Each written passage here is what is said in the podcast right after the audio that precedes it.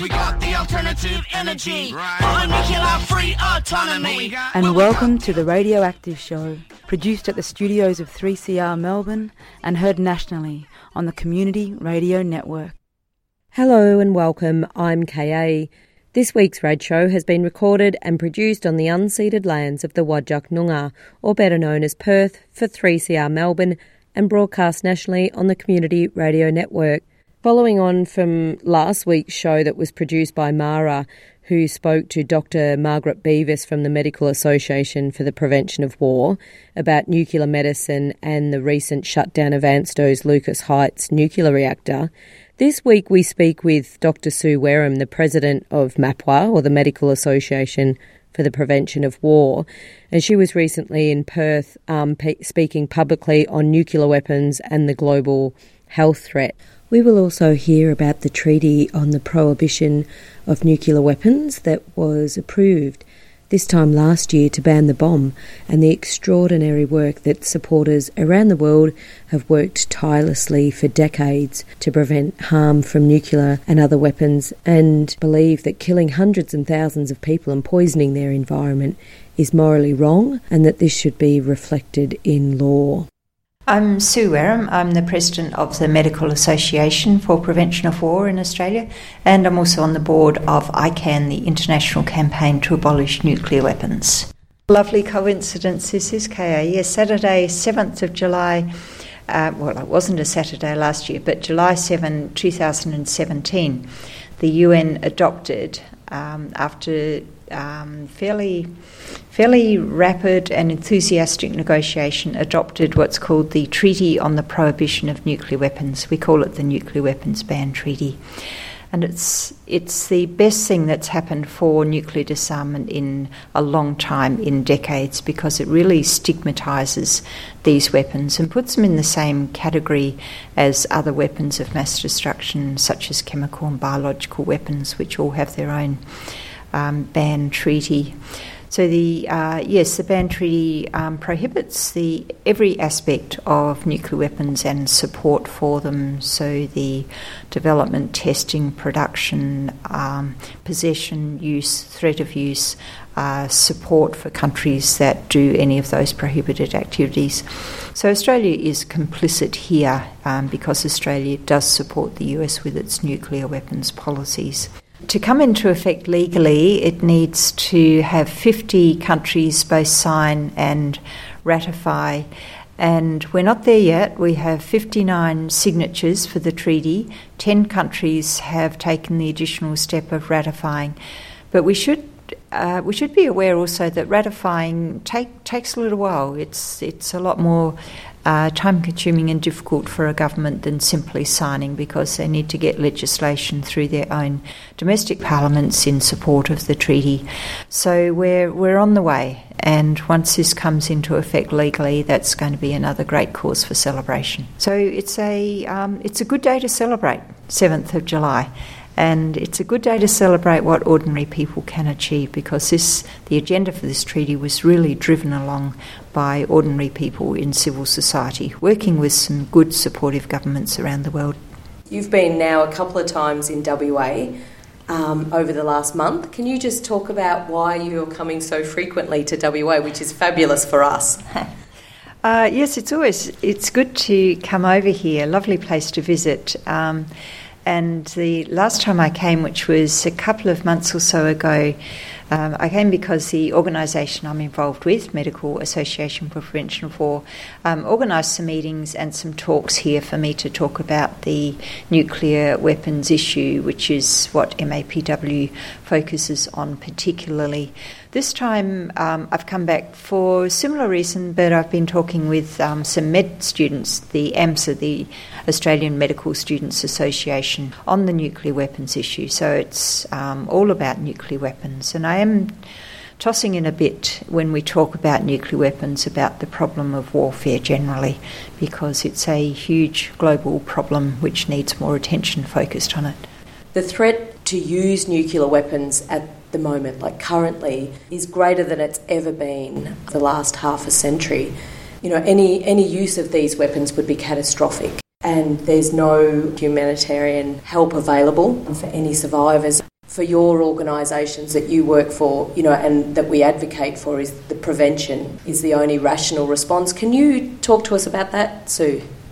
Yes, definitely, and that's been the core of our message. And when I say our message, I'm talking about the health workers' peace movement, nuclear weapons abolition movement, which has been going for decades. And the message really hasn't changed over that time, but we've reinvigorated it. And the message is pretty much, as you said, KA, that if nuclear weapons are used again, there's very little that could be offered to any survivors in the form of humanitarian response. The extent of destruction, the extent of suffering, the damage done to healthcare services and other infrastructure which is needed to provide any sort of emergency response, most of that would be virtually gone or dysfunctional. Health in the event of an emergency, we all know that we don't just need buildings, hospitals, and health clinics, and people working in them who are actually alive and functional, but we need transport, electricity, communication, sewerage, supplies, communications. All of these things are needed to operate our emergency and healthcare services, and when those things are all virtually all destroyed, then there's very little left to offer any survivors of a disaster, and that's the scenario that we'd be looking at in the event of even a single nuclear weapons use again. So that's part of the reason that this message is increasingly important and urgent, and as you said, our risk now is the worst level it's been for over half a century. Each year, the marker that we look to often is the bulletin of the atomic scientists, who have what's called a doomsday clock, which indicates our closeness to midnight being a global catastrophe of an unprecedented order. And this year in January, the hands of the doomsday clock were moved from 2.5 minutes to 2 minutes to midnight, which is where they were in 1953 at the height of the Cold War, and they haven't been that close to midnight since. So there's a lot of complacency around this issue. A lot of people thought at the end of the Cold War that this problem was solved. That complacency is perhaps slowly eroding now, but not nearly fast enough, and we need a lot greater attention to this issue before these weapons are used again.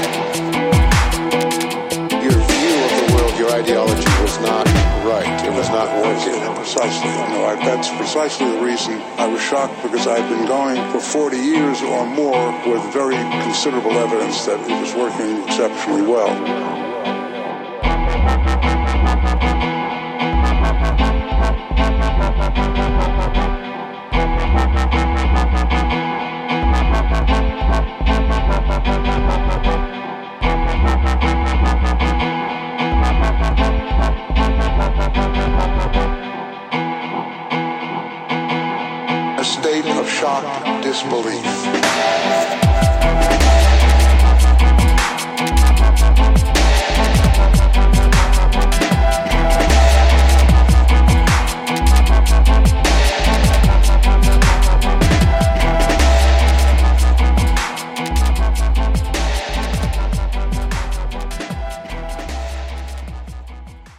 You're listening to The Radioactive Show, broadcast nationally on the Community Radio Network. We're speaking with Dr. Sue Wareham, the President of the Medical Association for the Prevention of War, about the global health threat of nuclear weapons. Just about any traumatic injury you could imagine would be likely and on a large scale. So capacity of health services to offer even rudimentary first aid would be very limited in this situation. But not only the immediate effects, but the longer-term effects, the radiation sickness which sets in after a variable period, which might be days or some weeks after the event, and that can be fatal. But even beyond that, decades, years or even decades down the track, there's the development of cancers which are can be triggered by the exposure to the radiation that people are exposed to in the event of a nuclear blast. So the development of cancers, and we see this in Hiroshima and Nagasaki, and a lot of people don't realise that even now, over 60 years after the destructions of Hiroshima and Nagasaki, the rates of cancer in those cities are still higher than we would expect if the nuclear blast had not occurred. So they're higher than comparable cities and situations. So the suffering from nuclear weapons, there's really no end in sight. Once the weapons are used, the suffering goes on for a long, long, long time. Mm.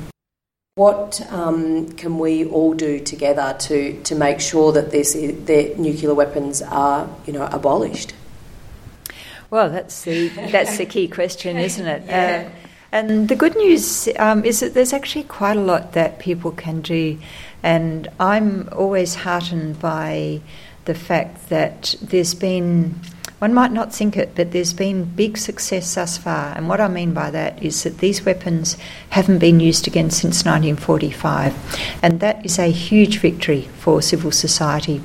And there's been some research done in the US. A historian called Lawrence Wittner talks about the fact that even though the use of these weapons has been recommended many times since 1945, no leader has actually used these weapons again.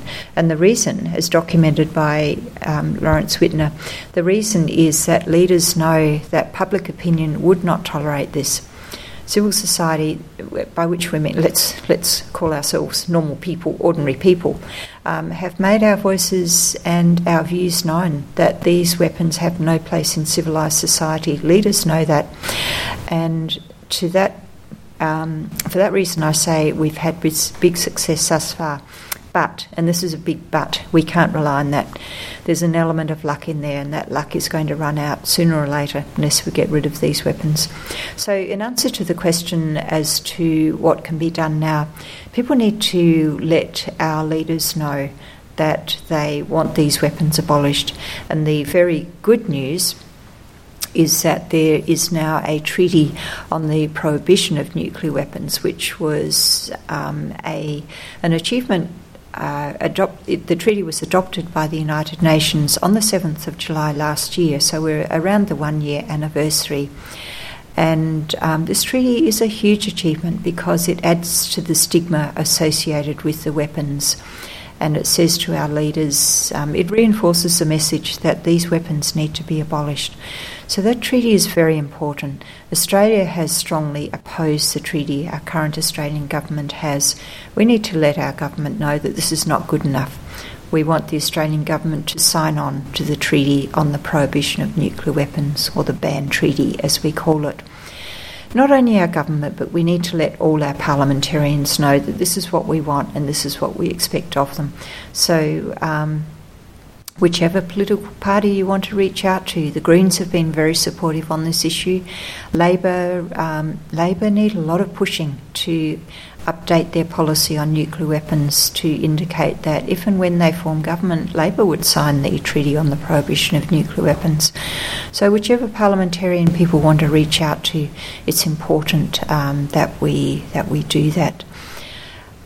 There's a Parliament, ICAN has initiated a Parliamentarians' Pledge, which we've sent to all federal parliamentarians, asking them to pledge that they will do all that they can do to make sure Australia signs the Nuclear Weapons Ban Treaty. So to listeners, I'd say check if your parliamentarian, your representative, has signed the ICAN Pledge. The list is all on the ICAN website, it's kept up to date. So check the list, and if your parliamentarian is there, email them, write to them, ring them and say, good on you, thank you for doing that. If your parliamentarian's name is not there, contact them and say, why not? I expect you to stand up for this new treaty. Mm.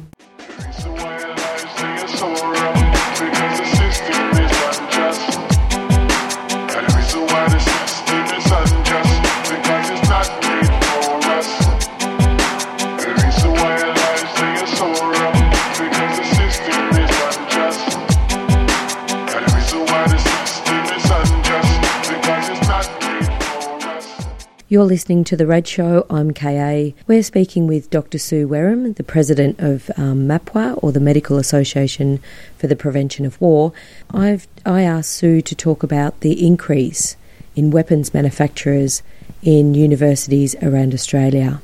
I know it is a problem throughout Australia that the weapons manufacturers, the biggest of them, including some of the biggest war profiteers in the world, are making inroads into our universities and sometimes even our schools with their programs and offering sponsorships. And as we know, our universities are underfunded, and the lure of money from the corporate world is sometimes very hard to resist. And this is a very dangerous development because, you know, there's no free lunch, the old saying. If a corporation has inroads into a university, there are going to be some strings attached, regardless of what they say to the contrary. They're going to want something that's going to help lure students to their sort of manufacturing or research or whatever it is. I know at the University of Melbourne, the university has a fairly new arrangement with Lockheed Martin, which is the biggest weapons manufacturer in the world. Students at that university and some staff are very alarmed about this and are campaigning to have that arrangement overturned. And good on them, the arrangement should be overturned. It's actually a Lockheed Martin weapons laboratory at the University of Melbourne. Mm-hmm. I also was pretty alarmed to read recently, I received a magazine from my old university, which was Adelaide University, and boasting as strongly as one could boast about their new arrangements with BAE Systems. BAE Systems is the company that's helping fund the Saudi Arabian government in its bombing and blockade of civilians in Yemen, which is causing such a catastrophe in Yemen. BAE Systems has been has been involved in corruption at a number of levels. It's almost unthinkable that our universities would be reaching out to companies whose agenda is making profit from warfare, selling more weapons, and who have been involved in such, frankly, sordid activities as selling to the Saudi Arabian government, who are making war on the people of Yemen. So, yes, there's a lot of work to do in relation to the universities, and if any listeners are associated with universities, either as staff, student or supporters or in any other way, then I'd really encourage you to find out where your what links there might be with your university, and also where your university's investments are. And if there are investments with companies that make nuclear weapons, such as Lockheed Martin, BAE Systems, Raytheon, and others, then ask your university, why are you investing with companies that make the worst of all weapons of mass destruction? Mm-hmm. And a really good point I did see last week, that Australia has commissioned BAE to make frigates. Is that Mm. Yeah. Yes, that is true. BAE Systems won the contract to make Australia's new fleet of frigates, and this also, it should be unthinkable with a company such as BAE Systems, with the history that I just mentioned of selling to about the most repressive government in the world. I'll just mention also there's another campaign which MAPW, Medical Association Prevention of War, has started, and that's in relation to the Australian War Memorial in Canberra, which also, and this should come as a pretty shocking fact, but it's true, even in our war commemoration, the Australian War Memorial accepts accepts sponsorships from weapons companies and promotes these companies. If you walk in the doors of the Australian War Memorial in Canberra, you'll see before you in big panels, thank you to our sponsors, Lockheed Martin, Raytheon, BAE Systems, the same industry that made a huge killing out of World War I, which we are so commemorating at the moment, and BAE Systems actually has a theatre within the Australian War Memorial with its name attached, BAE Systems Theatre. Mm. We are really in the this is a big problem. I interviewed Dr. Christine Jeffrey-Stokes, who's just done her PhD and a long-term research on water quality and the link between kidney failure out in the goldfield, that all people out there are suffering because of the water quality. And it just makes me think about these huge investments that we're making with weapon manufacturers and giving them the contract, and the money cannot be found for people to have access to quality water here in Australia. You know, money going into weapons of mass destruction when we've got other issues that we could be, you know, huge areas that need focus. Yes, that's certainly an important point, and that was highlighted again earlier this year when our Prime Minister Turnbull announced that he wants Australia to be one of the top 10 weapons exporters. I mean, of all the things that we could aspire to as a nation, to be a big weapons exporter is pretty much the pits, really. And along with that announcement came a commitment of, I think it was around $3.8 billion for an export finance facility to help the weapons manufacturers in Australia to export their profits more successfully. So, yes, we need to be making more noise about where our money is going and the sorts of industries that our government is trying to help along. And with each announcement of a new weapons facility, whether it's the frigates or the submarines or whatever it is, we always hear talk about jobs. It's always about jobs. And yet if we really wanted more jobs for this country, we wouldn't be putting money into weapons projects. We'd be putting more money into health and education and looking after the environment. And there we really get a good number of jobs for the investment, not in huge high-tech weapons projects, which really deliver far less jobs per $1 billion than the other sectors which are creating a better world. Mm. So I know your time is precious and it's been wonderful to talk to you. Is there any final words that you want to say? Thanks, Kay. I would like to really encourage people to be active in whatever way people can, and I know there are a lot of calls on people's time and attention, a lot of important things happening in the world. But I think wherever your passion is and whatever you think needs changing in this world, then be active on it, because we are not powerless and all of our voices are important, and things do change because of people being dissatisfied, people being alarmed at the state of the world, and people getting active and making a difference. One of the examples was the achievement of the new nuclear weapons ban treaty. That came about because ordinary, normal civilian people were truly alarmed, and they are making a difference. So wherever you feel you can make a difference, then I really urge you to do something. Good on you. Great. Thanks, Emily and Sue. Fabulous. And that's all for this week's RAD show. Thanks so much to Dr. Sue Wareham for speaking with us on today's show, and to the work she and MAPWA and ICAN and all the other activists around the world that want to see an end to nuclear weapons and manufacturers of these weapons of mass destruction. The Radioactive Show is on Facebook, and past episodes and podcasts are available on the 3CR website. Go to www.3cr.org.au/radioactive. We'd love to hear from you. If you have any questions, email us at radioactive.3cr@gmail.com.